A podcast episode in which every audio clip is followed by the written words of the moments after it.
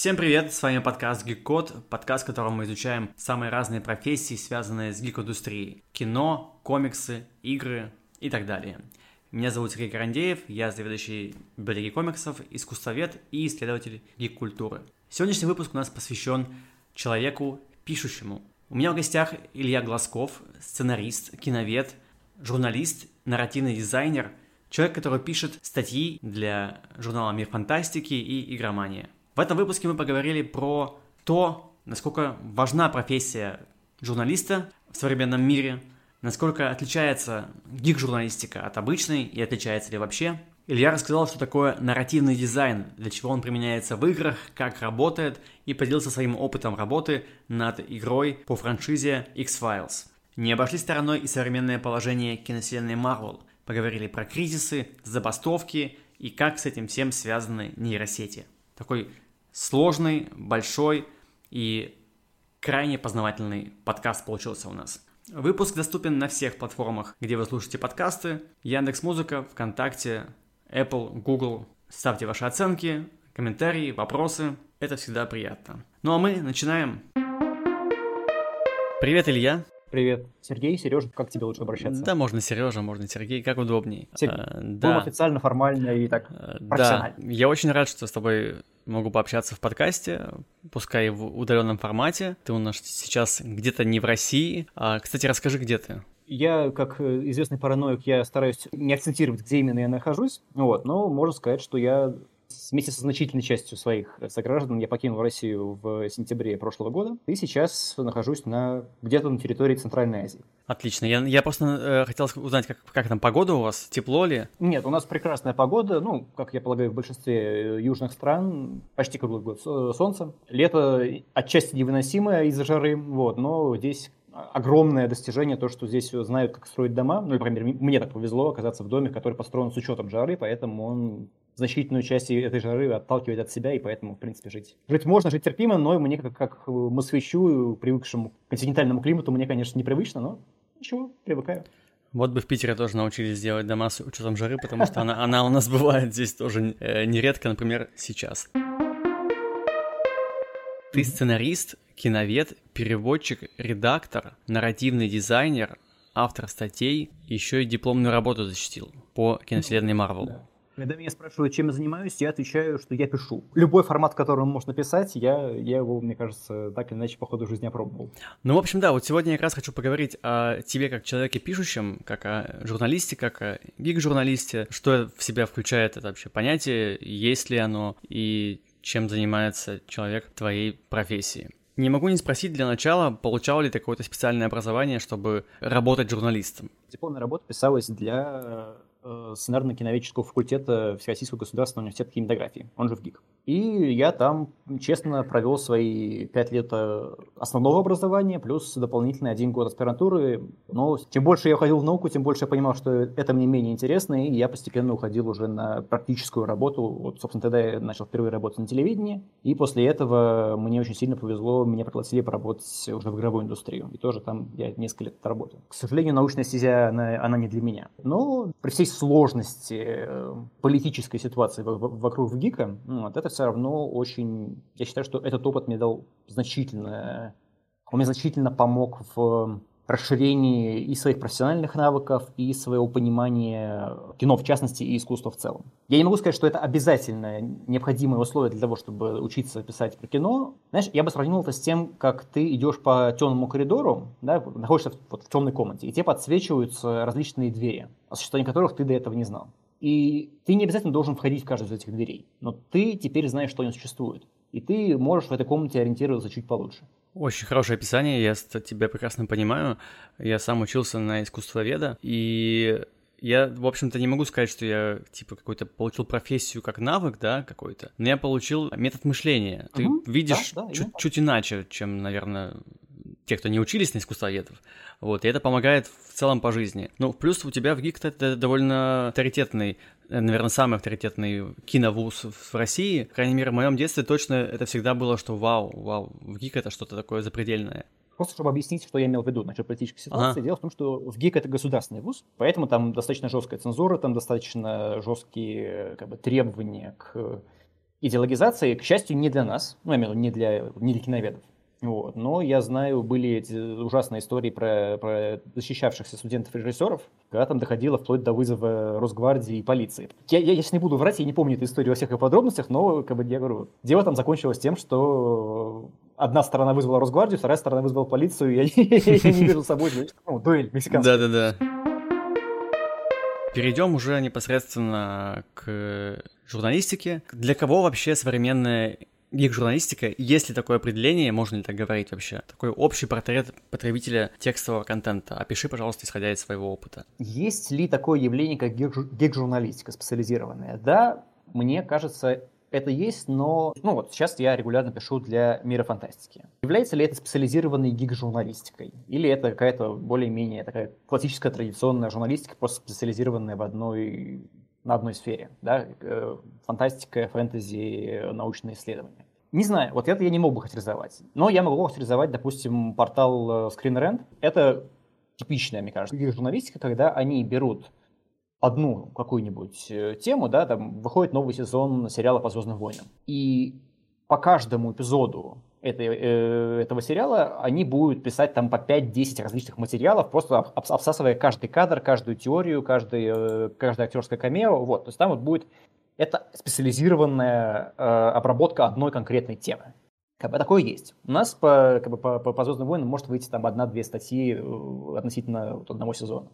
То есть мы не специализируемся на каких-то именно чисто гиковских штуках, мы специализируемся на просто определенной э, жанрово-тематической сфере.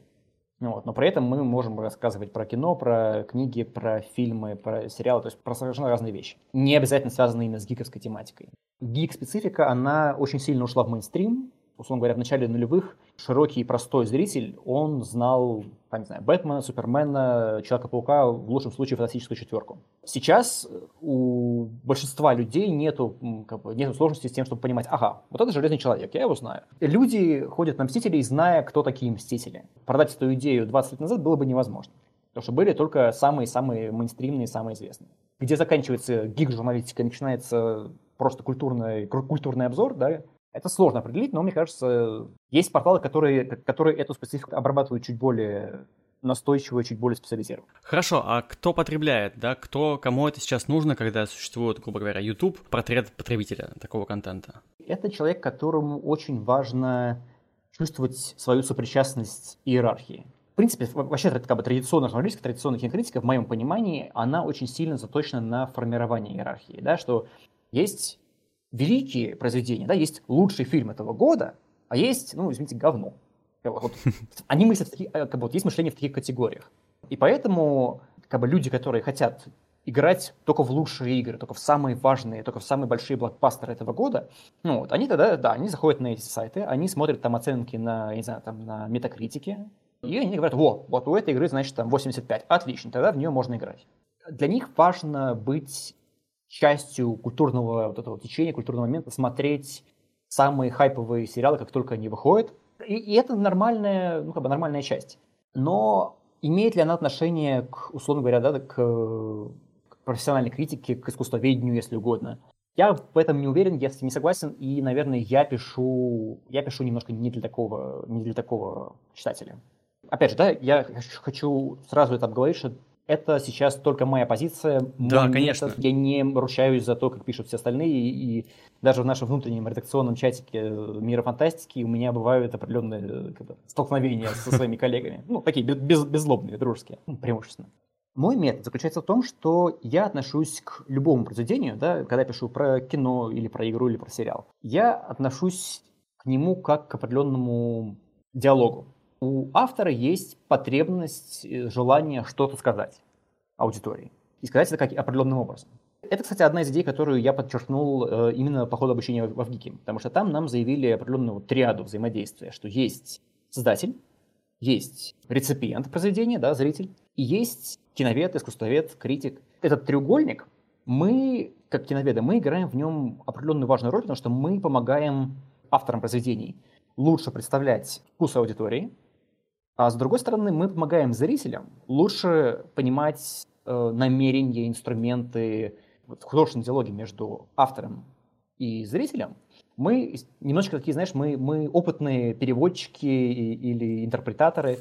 Мне кажется, что мне очень сильно в жизни повезло, потому что у меня есть работа, опыт работы и в журналистской сфере, и в сфере производства. Да, как ты упомянул, я работал несколько лет на нарративным дизайнером на игре по крупной франшизе, поэтому я, как бы, я понимаю и как создается произведение, и как оно воспринимается уже, когда оно вышло в свет. И, соответственно, я хочу выступать определенным посредником между вот этими двумя сторонами. И я хочу, чтобы человек, прочитавший мой, мой текст, он мог либо лучше подготовиться к пониманию произведения, если он его еще не воспринимал, либо он мог бы взглянуть на него какими-то свежими глазами. Недавний пример. Сериал «Мандалорец», третий сезон люди, которые воспринимают его без какого-либо контекста, да, они э, очень часто путаются в этом сюжете. Я это, к сожалению, на личном опыте как фаната «Звездных войн» меня это немножечко раздражает, когда я вижу, что люди смотрят произведение и не могут найти к нему контакт, не могут найти к нему подход.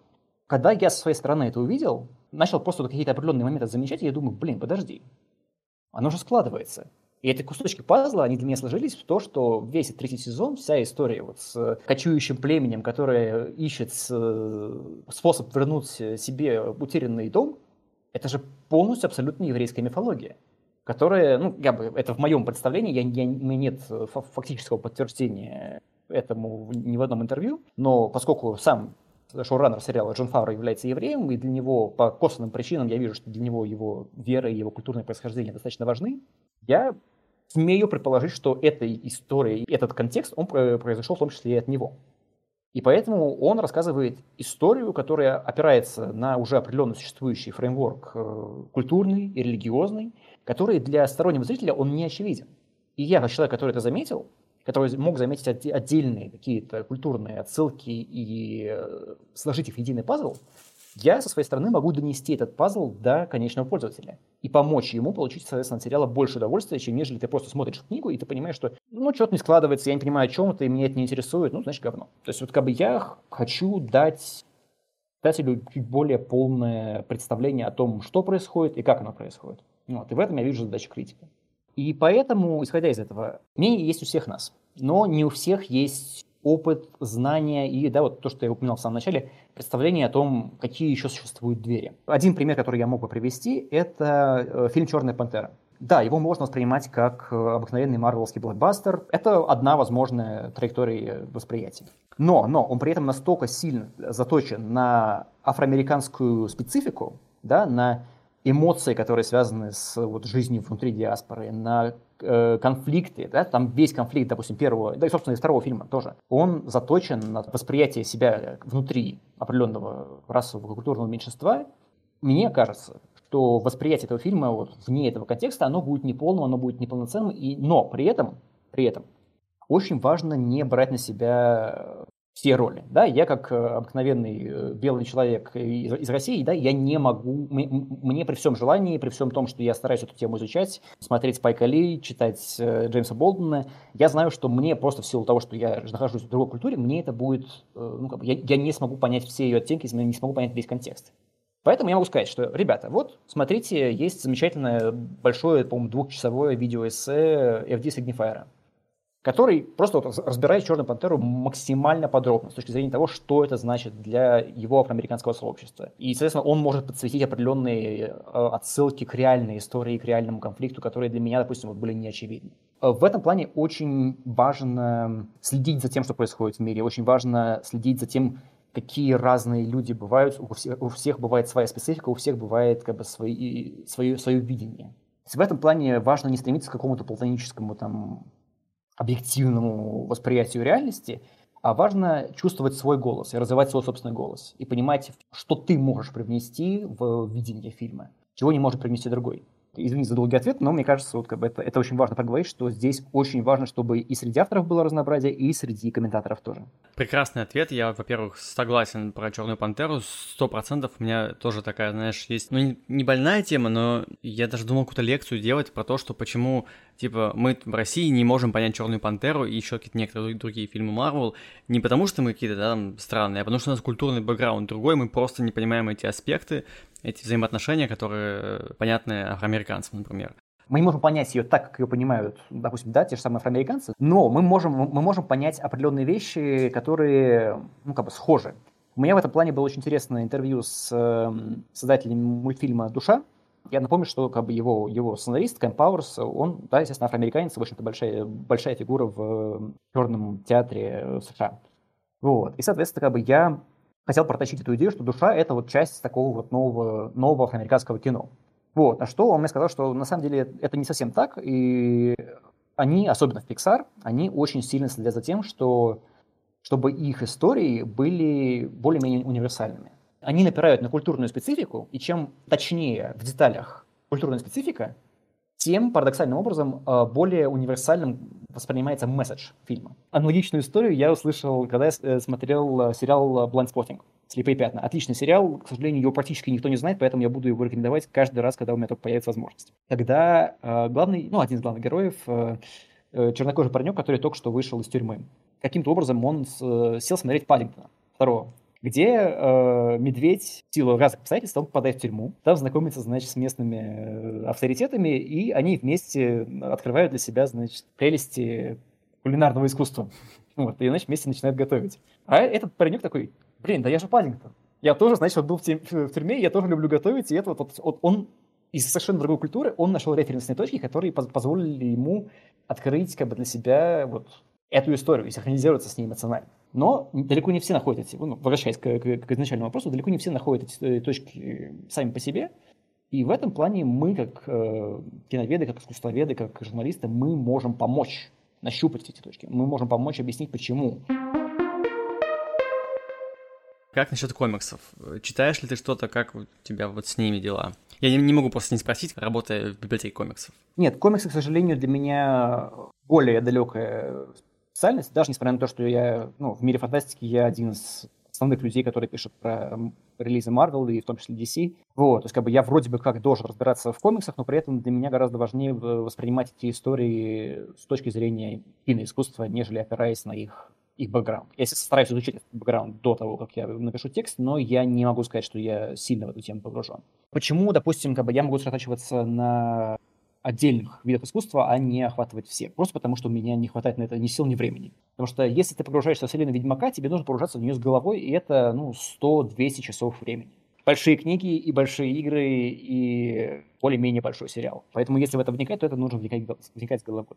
Вот. И то же самое с комиксами, особенно если мы говорим про циклы, которые существуют уже десятилетиями. Для адекватного их восприятия, для того, чтобы там была определенная экспертиза, это, конечно, в это нужно очень сильно и глубоко погружаться. Буквально недавно была лекция в библиотеке о том, что гик-культура мертва, да здравствует гик-культура, и образ среднего потребителя, он очень сильно изменился. Если раньше люди прям читали все, что выходит, знали все, что выходит, там, да, сериалы, фильмы, все смотрели, все были в курсе. Сейчас всего стало так много, что времени на все не хватает, и люди скорее слышали про что-то, может быть, знают пересказы, э, да, общий контекст, но погружаться не успевают. Мы живем такой тайминг, что за всем не уследишь, это действительно так в этом и заключается задача гиг-журналистов, чтобы тебя более-менее быстро наверстать упущенное. Вот. Хотя, опять же, я с своей стороны, я верю в то, что, условно говоря, да, для восприятия нового сериала по «Звездным войнам» не обязательно знать весь контекст э, остальной вселенной. Свою историю можно воспринимать более-менее чистого листа. И, и в данном случае для условного, да, возвращаясь к тому же Мандалорцу, понимание еврейского контекста, оно гораздо важнее, нежели понимание кон- контекста именно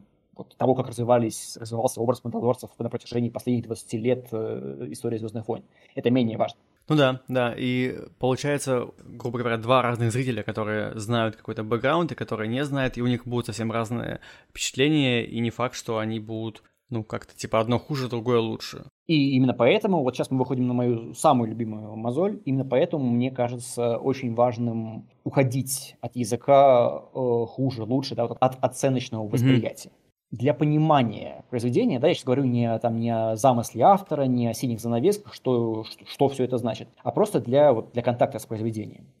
Важно понимать не только произведение, важно понимать самого себя. Что во мне отвлекается, да, как я, на чем мне нужно сосредоточиться в своих, в своих эмоциях, в своем опыте. Возвращаясь к тому, о чем я говорил, с, допустим, с, с афроамериканским кино, да, если ты не чувствуешь свой опыт э, ущемленной группы, он, он, он даже может быть у тебя быть, просто ты его не осознаешь, ты его не воспринимаешь, ты не не воспринимаешь ни с э, того, где государство тебя ущемляет, ни, наоборот того, какие у тебя есть привилегии. То есть ты не, немножко ну, не, не воспринимаешь себя в рамках культуры и политики в целом. Ну, то ты, соответственно, и не считаешь эти смыслы в, в произведении. То есть это, это, это процесс, он, как бы, он, он двусторонний и обоюдоострый. Вот. И поэтому, мне кажется, очень важно сосредотачиваться в том числе на том, что я чувствую, почему я это чувствую. Как э, история, одну, как бы, история в фильме, она перекликается со мной. Ну, здесь, опять же, можно вспомнить, допустим, недавний э, э, сериал по «Звездным войнам» «Андер», да? Угу. Когда, когда это, вроде бы, да, история вымышленной вселенной, но в сентябре 2022 года мы видим историю про формы тирании, самых как бы каких базовых вещей, да, про, про бешеный принтер с новыми законами, которые принимаются одним днем и повышаются судебные эти сроки. Арест, арест, арестантские сроки в 10 раз, да? Да, да. Как бы вот еще, условно говоря, если бы вышел этот сериал 5 лет назад, мы бы, наверное, как бы, ну, есть, есть, окей, это сюжетная часть. А сейчас это то, что мы можем прожить, и мы можем это эм, эмоционально прочувствовать намного лучше, чем, вот, чем, чем если бы было раньше. Да, ну, в общем, с- самая сложная работа — это не прочесть там 100 комиксов и посмотреть 100, 100 фильмов по франшизе, а понять самого себя и что ты чувствуешь. Самая сложная работа — это провести несколько лет с, с психотерапевтом, да. И это тоже. Сейчас, судя по всему, всем в итоге правят игры, и не комиксы, и даже уже не кино. Мировая прибыль игровой индустрии недавно перевесила киноиндустрию даже. Что для тебя значит игры как для потребителя, во что сам играешь, что любишь? Облегчи мне работу, и, и мне просто интересно ведь узнать и тебя тоже. Расскажи так. буквально там вот, вот две-три самые важные игры в твоей жизни. Сразу видно, журналисты тоже воп- вопросы задает.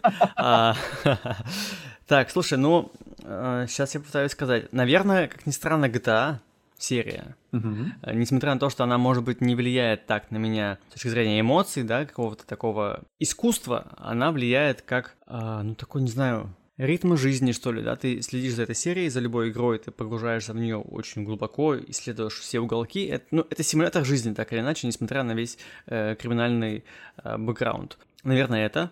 Почему-то вспоминается Red Dead Redemption, вторая. Mm-hmm но опять же тоже, скорее всего, из-за проработки и возможностей, которые есть в этом мире, то он, он красивый. Мне очень нравился, понравился Death Stranding в свое время. Я сейчас уже даже не вспомню чем, но вот этим, вот, наверное, вайбом. Вот слово вайб лучше всего описывает. И еще, наверное, я бы сказал контрол, скорее из-за разных мистических э, вот этих элементов, телекинез, способностей всякие там, жутики, страшилки, плюс элементы сюрреализма, авангарда всякого, такого, знаешь, в плане повествования, то есть они очень нестандартно подходят, тебя не просто пугают чем-то, а бывают какие-то оригинальные ходы. Ну и серия Last of Us, наверное, я бы тоже ее сюда добавил, потому что там классно перемежается мой игровой опыт с событиями игры. То есть сначала я такой, ага, Джоэл классный мужик, топ, офигенный, потом, блин, а он-то вообще-то ну, как бы тоже не, не такой уж лапушка. И это очень крутой experience именно пользовательский. В целом я могу много еще чего перечислять. Нет, конечно, конечно, конечно. Да, да, наверное, да. это основное. И в целом, и в целом, наверное, да, я где-то процентов на 60 с тобой как бы пересекаюсь. Мы с тобой, получается, из одного поколения, поэтому я думаю, да. что мы более, более-менее росли на одних и тех же играх и примерно в одно и то же время открыли для себя GTA, и, естественно, это снесло нам всем башню, и мы такие, ух ты, вау, оказывается, игры могут быть и такими. Потому что первая, ну, условно говоря, первая взрослая игра, с которой я столкнулся, это действительно была GTA Vice City. У меня вот. это GTA 3. И, э, для меня таким шоком было то, что э, эти две достаточно нагруженные контентом игры вышли а, одна за другой, ну, потому что я, я сам в игровую индустрию пришел уже в ну, 2010-е годы, и проект, над которым мы работали, даже несмотря на то, что это была мобильная игра, вот, но он занял у нас ну, от концепции до релиза примерно два года.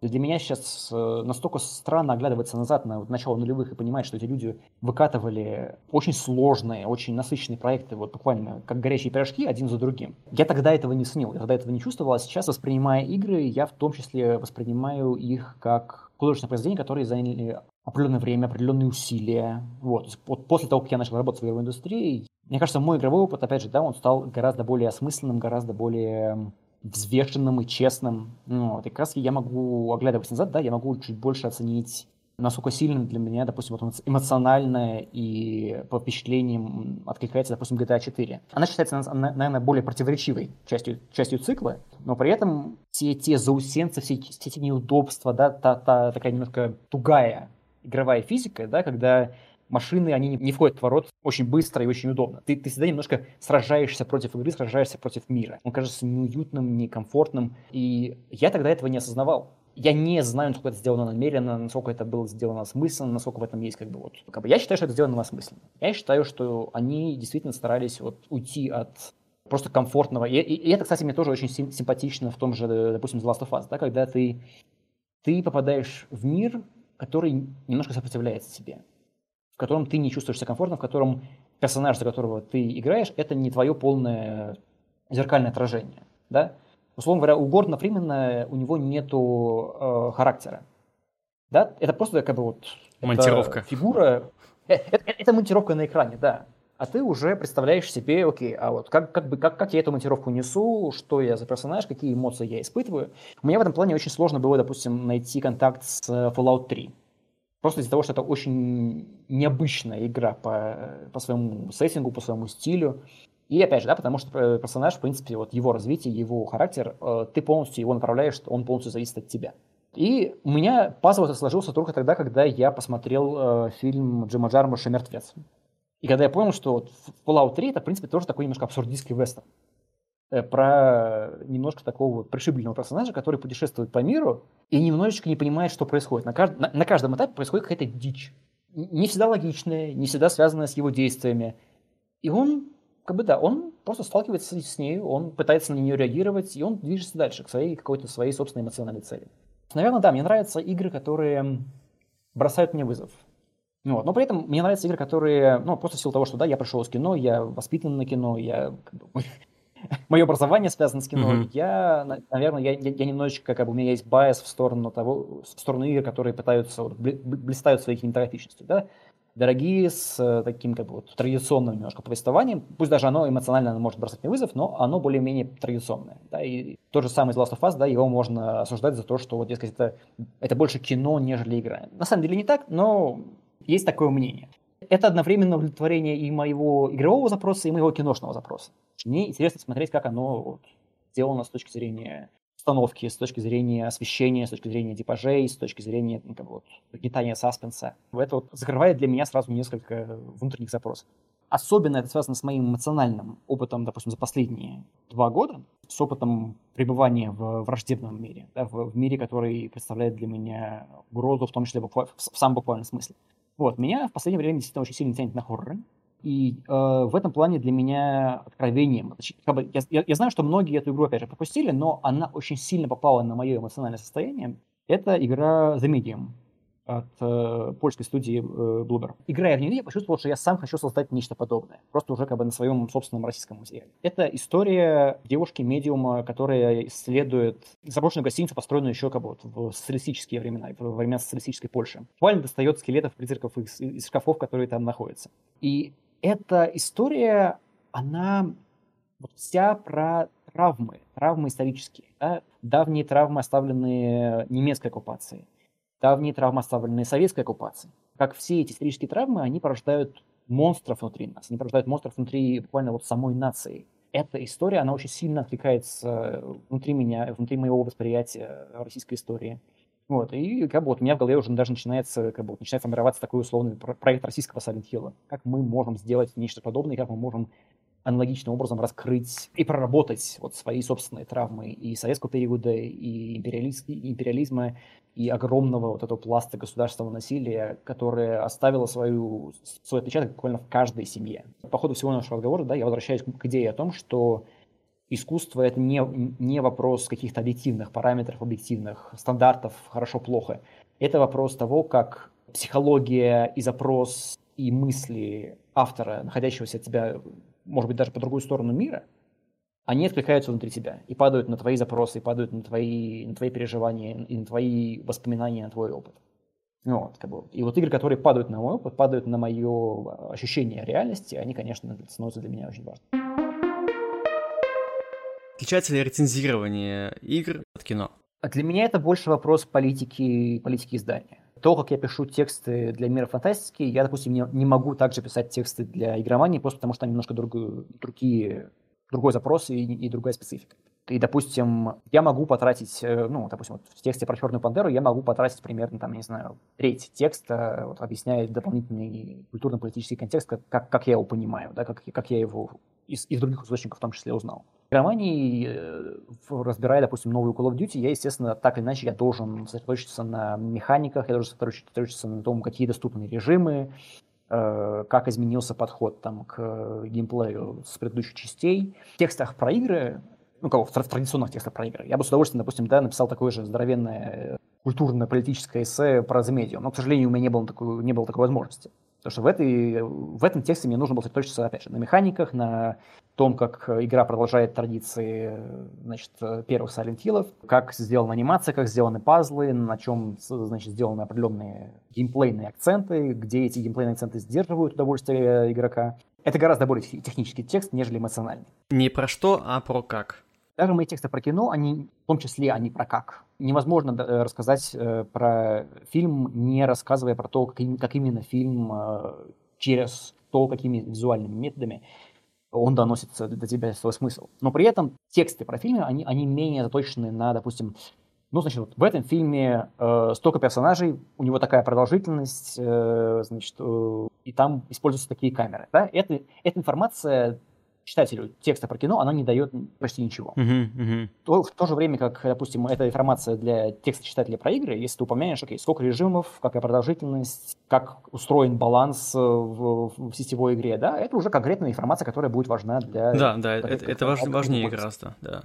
Вот, то есть как бы именно в силу своей интерактивности игры, они чуть больше заточены на, на механики взаимодействия с, ну, с игроком, с конечным пользователем. В то время как э, в кино, ну, как бы кино, его можно воспринимать пассивно. Оно есть и есть. Да, и, соответственно, понимание того, какие механики есть, а, оно, оно не важно для, для восприятия фильма. Так, ну давай перейдем к нарративному дизайну. У тебя есть такая строка в резюме. что это такое для начала? Я когда увидел словосочетание «нардис», я вообще не понял, что это. И даже Google не сразу мне помог. Э, но в итоге разобрались, что это нарративный дизайн. Расскажи подробнее, что это такое, чем это отличается от просто сценария и где применяется. Человек со стороны, наверное, бы сказал, да, ну, нарративный дизайнер — это просто такое вот fancy название для игрового сценариста. На что любой практикующий нарративный дизайнер бы повел носом и сказал, что как, как, как вы смеете, значит, вот, уравнивать нас. Это, это действительно немножко разные вещи, ну, потому что э, игровой сценарист, он занимается, как правило, только текстом.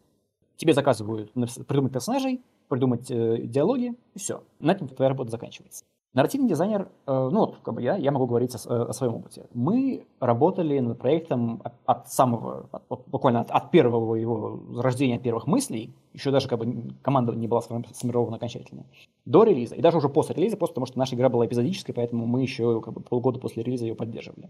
Для людей, не посвященных в игровую индустрию, я бы сравнил это с тем, что нарративный дизайнер — это как бы на, на полпути между сценаристом и режиссером ты не только придумываешь историю и облегаешь ее в текстовую форму, ты изначально как бы, да, берешь себя режиссерские функции и продумываешь, окей, какими визуальными средствами, какими механиками, какими приемами, каким темпом ты будешь эту историю доносить. Через какие приемы тебе нужно подавать эту историю вот уже за пределами текста. Мы работали над приключенческой э, игрой по секретным материалам, я со своей стороны, да, я, ну, как бы, я работал, безусловно, я продумывал персонажей, и придумывал тексты. Ну, нас, нас, нас там было три человека, замечательные совершенно коллеги, э, Юля и Борис Би. И каждый из нас, так или иначе, когда мы принимались за создание нового эпизода внутри, внутри нашей игры, мы продумывали активности, и мы дальше потом между собой их разделяли.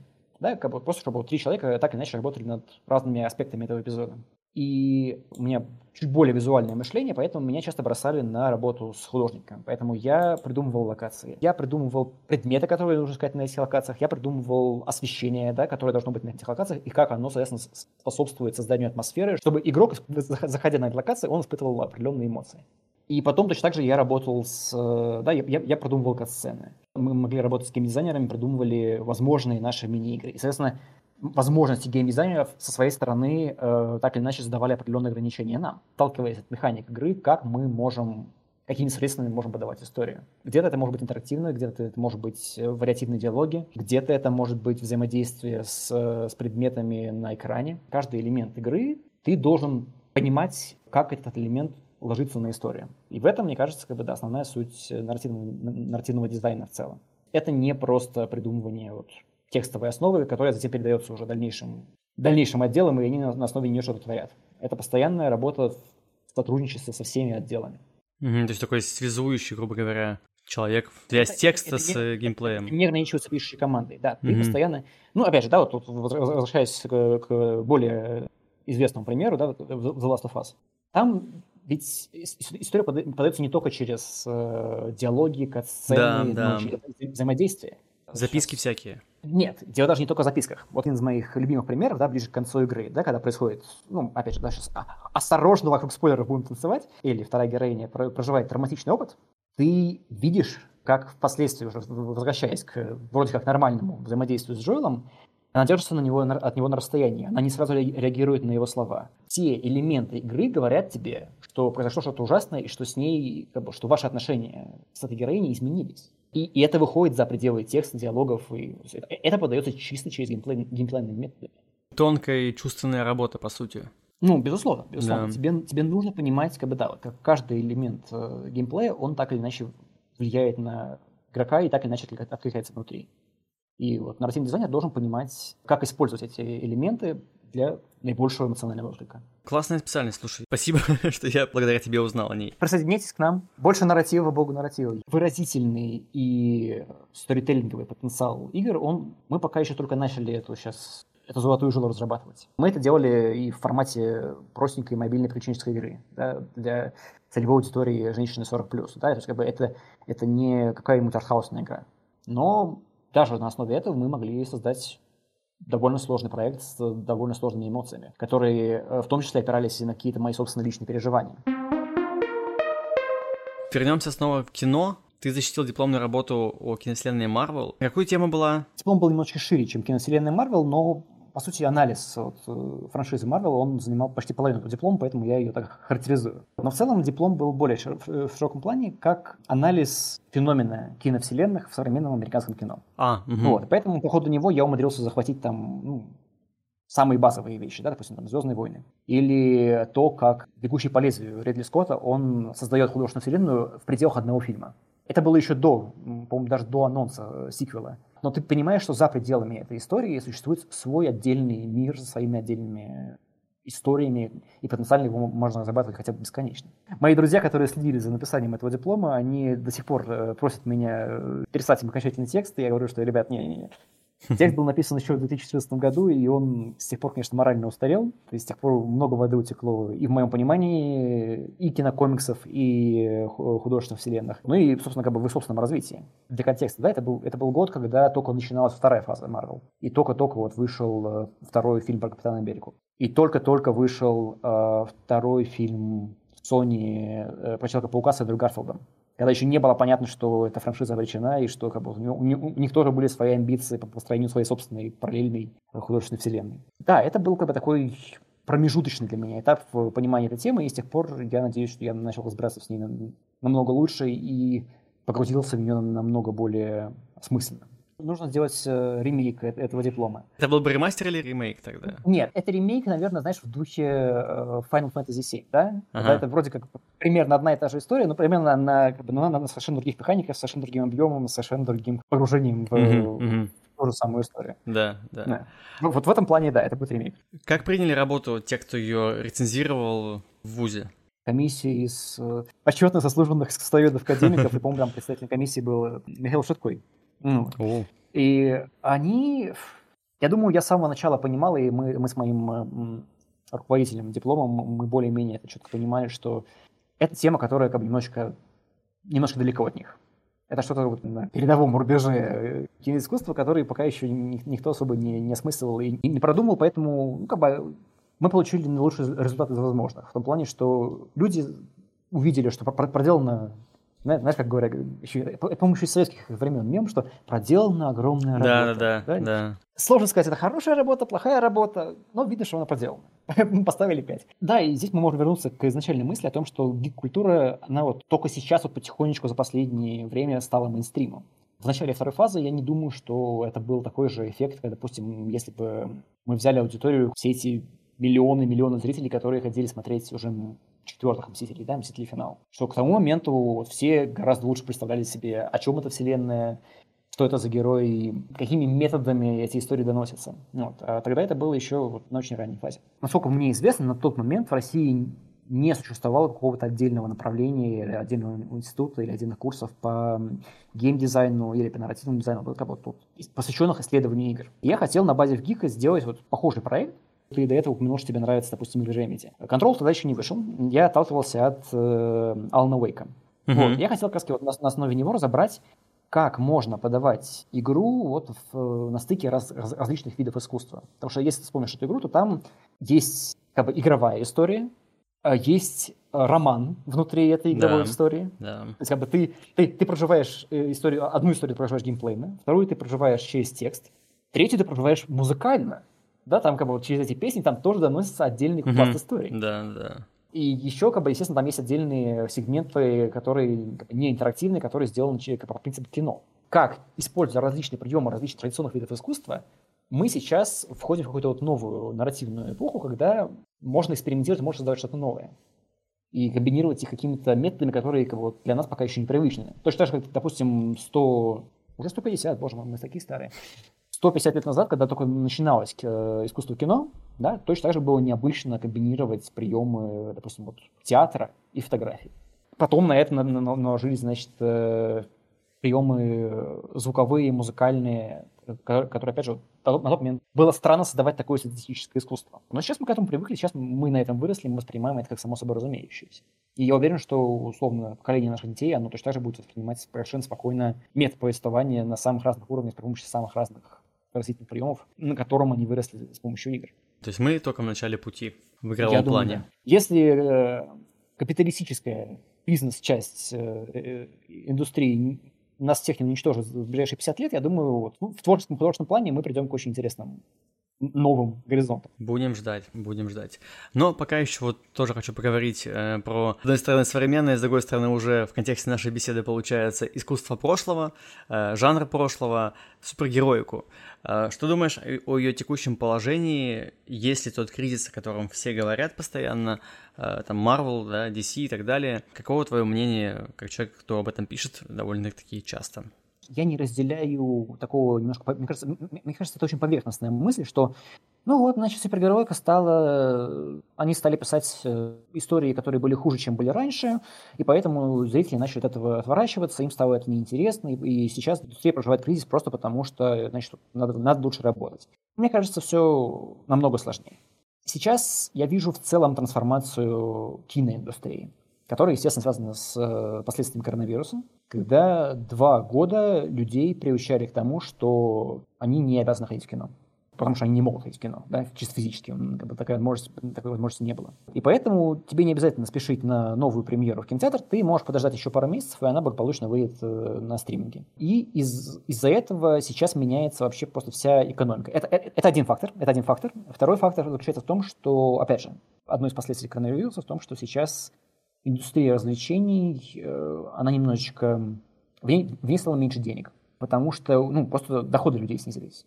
И э, не все готовы да, э, садиться в машину, ехать в торговый центр. Как правило, да еще не одни, а с детьми.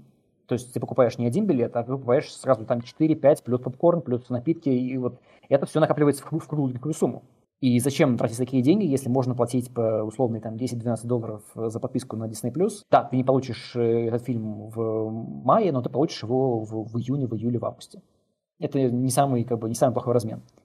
Вот. И сейчас вот мы в 2023 году мы это наблюдаем с полной силой, когда мы видим, что один за другим э, фильмы, которые вроде бы зрительские, вроде бы как бы у них нет никаких оснований проваливаться, и я думаю, что выйдя те же самые фильмы в 2019 году, они бы собрали свои миллиарды. Точно так же, как в 2019 году свои миллиарды собирали, я не знаю, сиквел «Холодного сердца», ремейк «Короля льва», девятый эпизод «Звездных войн», горячо мной любимый. Раньше был посыл, почему бы вам на это не сходить? Сейчас, чтобы получить успех, нужно давать другой посыл. Вы обязаны на это сходить. Да? Это должен быть ивент, который невозможно пропустить. И у нас есть недавний пример э, с вторым «Аватаром» или с э, третьим «Человеком-пауком». Да, это фильмы, вот, которые создают вокруг себя статус культурного события. И если кинокомикс способен такую шумиху вокруг себя создать, да, на него люди пойдут. Если кинокомикс не способен создать вокруг себя такую шумиху, то мы видим ситуацию с последними релизами DC. У них, по-моему, уже там 6, да, 6 фильмов э, подряд выходят, которые не кажутся ивентами. Это, может быть, даже не самые плохие фильмы. Да, я, я например, не разделяю всеобщего хейта по, относ... по, по отношению к Флэшу. Я считаю, что это, это зрелищное кино не хуже того, что было раньше. Да, у него есть свои проблемы, я не, не во всем с ним согласен, но фундаментально это не что-то новое, не что-то другое, не что-то прям на класс хуже, чем было раньше. Но поскольку это не кажется важным событием, на него не пошли. Его проигнорировали, и как бы, я, я не берусь судить, насколько это сильно связано с тем, что DC заранее анонсировали, что существующая, вот, заканчивающаяся франшиза, он, как бы, она в этом году вроде как должна завершиться, и после этого уже будет перезапуск с совершенно новыми актерами, с совершенно новыми сюжетами. Вот. И это тоже, мне кажется, очень сильно ударило по их, по их бокс-офису. Это, это не просто не ивент, это анти-ивент. Вот, что вам не нужно на это идти. Потому что это не, не играет никакой роли в будущем. Это идет поперек всего того, к чему у нас последние 10-15 лет превращали, превращали Marvel.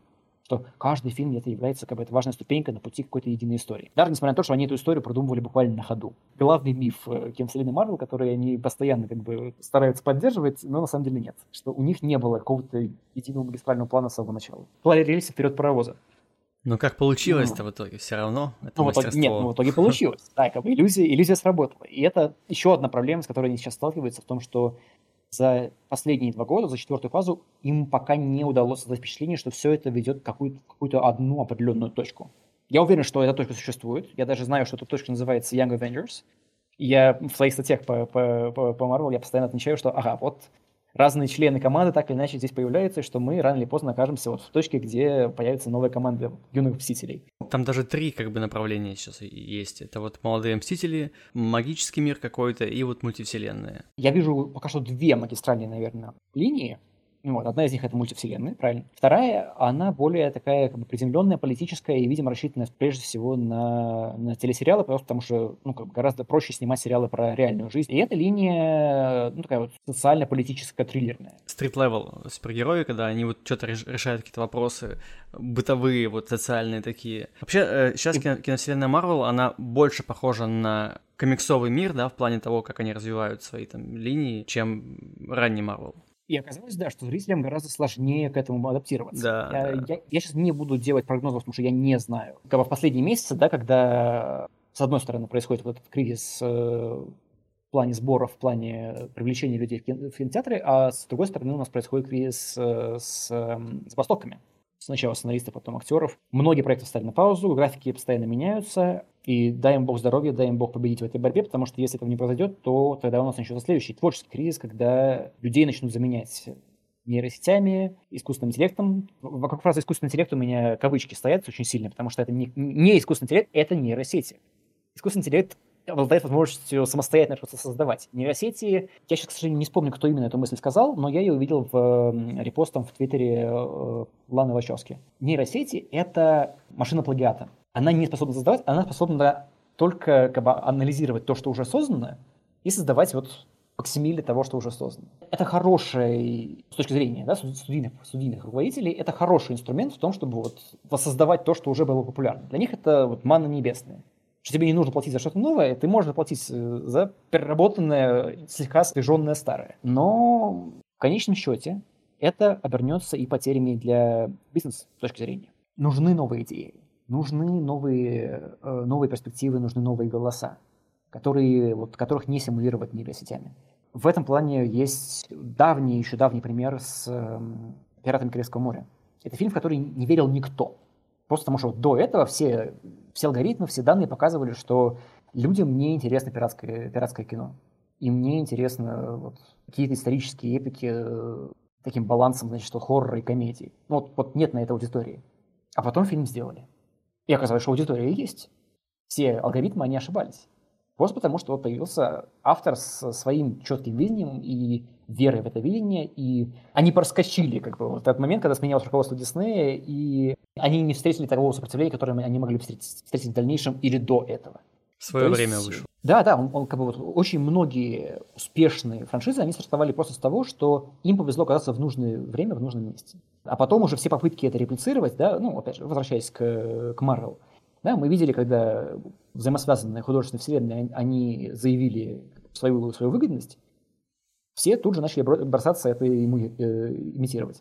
Сначала это сделали Sony, потом это сделали Universal со своей вот темной вселенной, из которой вышел только один фильм. И он провалился настолько сильно, да, да. что как бы, вот, про эту идею все, все, все там забыли. И что случилось дальше? Дальше Universal круто поменяли курс и сказали, что вот Лимон, дорогой, э, сделай нам сольный, ни с чем не связанный, просто отталкивающийся от твоего ощущения, от твоих идей фильм по Человеку-невидимку. Что случилось? Этот снятый за копейки фильм стал хитом. Нельзя отказываться от художественного видения, нельзя от, отказываться от автора. Для того, чтобы был какой-то эмоциональный отклик с моей зрительской стороны, да, ну, зрительской и критической, я должен чувствовать эмоциональный заряд и по ту сторону. Да, свои переживания, эмоции, мысли, вот, они должны быть в кино. Вообще в искусстве, да, в кино, играх, в, книгах, в, в, в любом формате. Должен быть человеческий элемент. Должно быть человеческое сознание, человеческий опыт, человеческие эмоции. Это нельзя заменить э, алгоритмом, нельзя заменить э, какими-то сценарными книгами, да, э, книгами по сценарному мастерству. Это нельзя свести до уровня вот, просто работающей, хорошо отлаженной системы. Люди, они сложнее, и именно поэтому это делает их гораздо более интересными. Мы можем говорить с, с, с роботом на протяжении, там, ну, не знаю, получаса. Это интересная игрушка. Ты даешь, значит, чат GBT какой-то э, запрос, и он тебе на него отвечает. Ну, окей, вы с ним поговорили. Это хорошая игрушка, она развлекает некоторое время. Но все равно с живым человеком интереснее, да? С живым человеком можно сесть на кухне, и ты не знаешь, разговор продлится 20 минут, или вы потом окажетесь, э, что вы на этой, ком... на этой кухне просидели всю ночь, и, и у вас до сих пор не закончились темы для обсуждения. Просто потому что человек интересен. И вот то же самое с искусством. Ну вот сейчас в мире есть тренд на то, что текст немножко уходит в сторону, есть стримы, есть подкасты, где можно просто разговаривать без подготовки. А, в связи с этим профессия журналиста, человека пишущего, она не уйдет куда-то, да, тоже вдаль. Может быть, что стоит сделать, чтобы на плаву оставаться, или достаточно иметь да, умение писать, и сейчас в этом сложном меняющемся мире можно продолжить существовать. Несмотря ни на свой опыт, ни на нестабильную обеспеченность работы, я не могу сказать, что я могу жить шикарно, роскошно и безбедно. Я я надеюсь, ты тоже, как бы мы, мы ценим человеческий элемент в Это правда, да, а, в принципе, конечно. Журналистика это, журналистика это тоже форма искусства, и я тоже, допустим, продумывая свой текст, да, я же его не просто пишу как будто исходя из какого-то списка пунктов, да, я пытаюсь создать историю, пытаюсь провести человека, который читает текст, я пытаюсь провести его через эту историю. Создать определенный нарратив, да, дизайн. Вот. Эм, я это ценю, и ты это ценишь, и многие это ценят, э, но это не значит, то это ценят э, люди, которые обеспечивают финансовые потоки. Мы в самом начале упоминали тоже самый Skyrent. Вот у них есть уже, к сожалению, такая, кажется, неправильная практика, что они готовы некоторые свои статьи, практики журналистики, они вот отдают на, на откуп э, нейросетям. Клики приходят, прибыль от рекламы приходит, все как бы. А кто это написал, уже не так важно. Главное же, что бизнес продолжает действовать, а если в этом человеческий элемент или нет, как бы для них это не важно.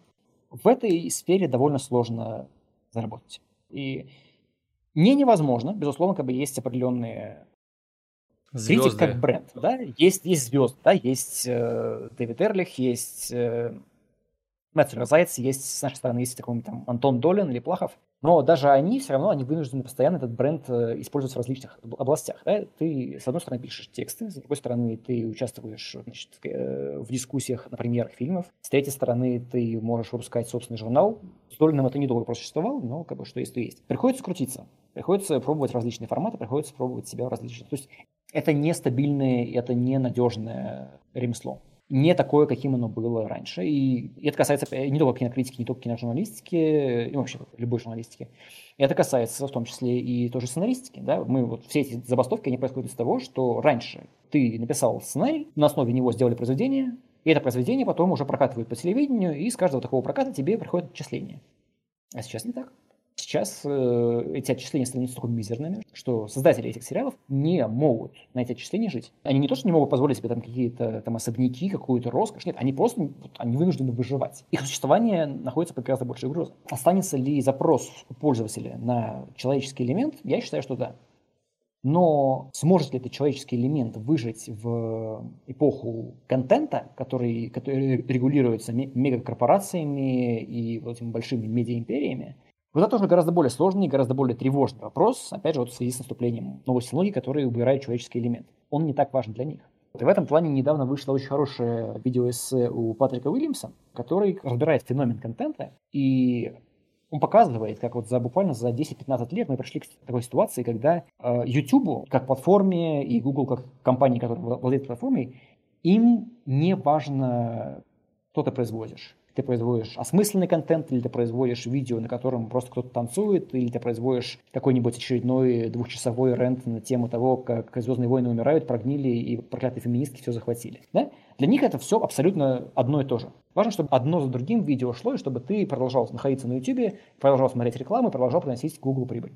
Я надеюсь, что сейчас вот, вот на первой волне этого кризиса, когда существующая иерархия, существующие принципы потребления медиа, они изменились. Я надеюсь, что что-то изменится и для нас. Я надеюсь, что вот, мы сейчас выработаем какие-то новые правила взаимодействия. И проходила новость, что суд признал, что работы, созданные в кавычках искусственным интеллектом, они не попадают под э, защиту авторского права что, естественно, тут же снимает со студии желание их использовать. Потому что, естественно, если, если созданный проект тебе не принадлежит, если ты не можешь единолично получать ему прибыль, то зачем он тебе нужен? Вот. В этом плане как бы, вот, мы можем... Есть, есть способы юридически как-то себя защитить. Но, как бы, да, это, вот, это постоянная борьба между желанием самовыражения и желанием наживы с разных сторон. И я вижу решение проблемы в том, что технический прогресс, он должен идти бок о бок и подталкивая прогресс, э, прогресс экономический.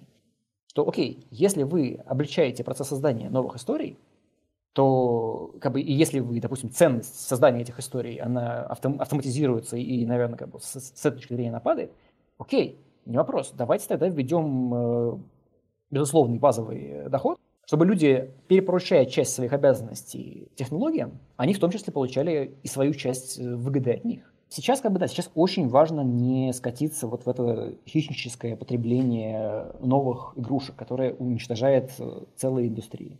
Я должен в это верить, потому что от этого зависит в том числе и мое, и мое выживание. Для этого нужно бороться, для этого нужно, да, нужно митинговать, нужно солидаризироваться, нужно организовать профсоюзы. И в этом плане я очень-очень сейчас счастлив за американскую киноиндустрию, когда многие до этого не, не организованные группы, да, допустим, вот сейчас на фоне этих забастовок в том числе формируется профсоюз у работников э, VFX-индустрии. Да, да. да?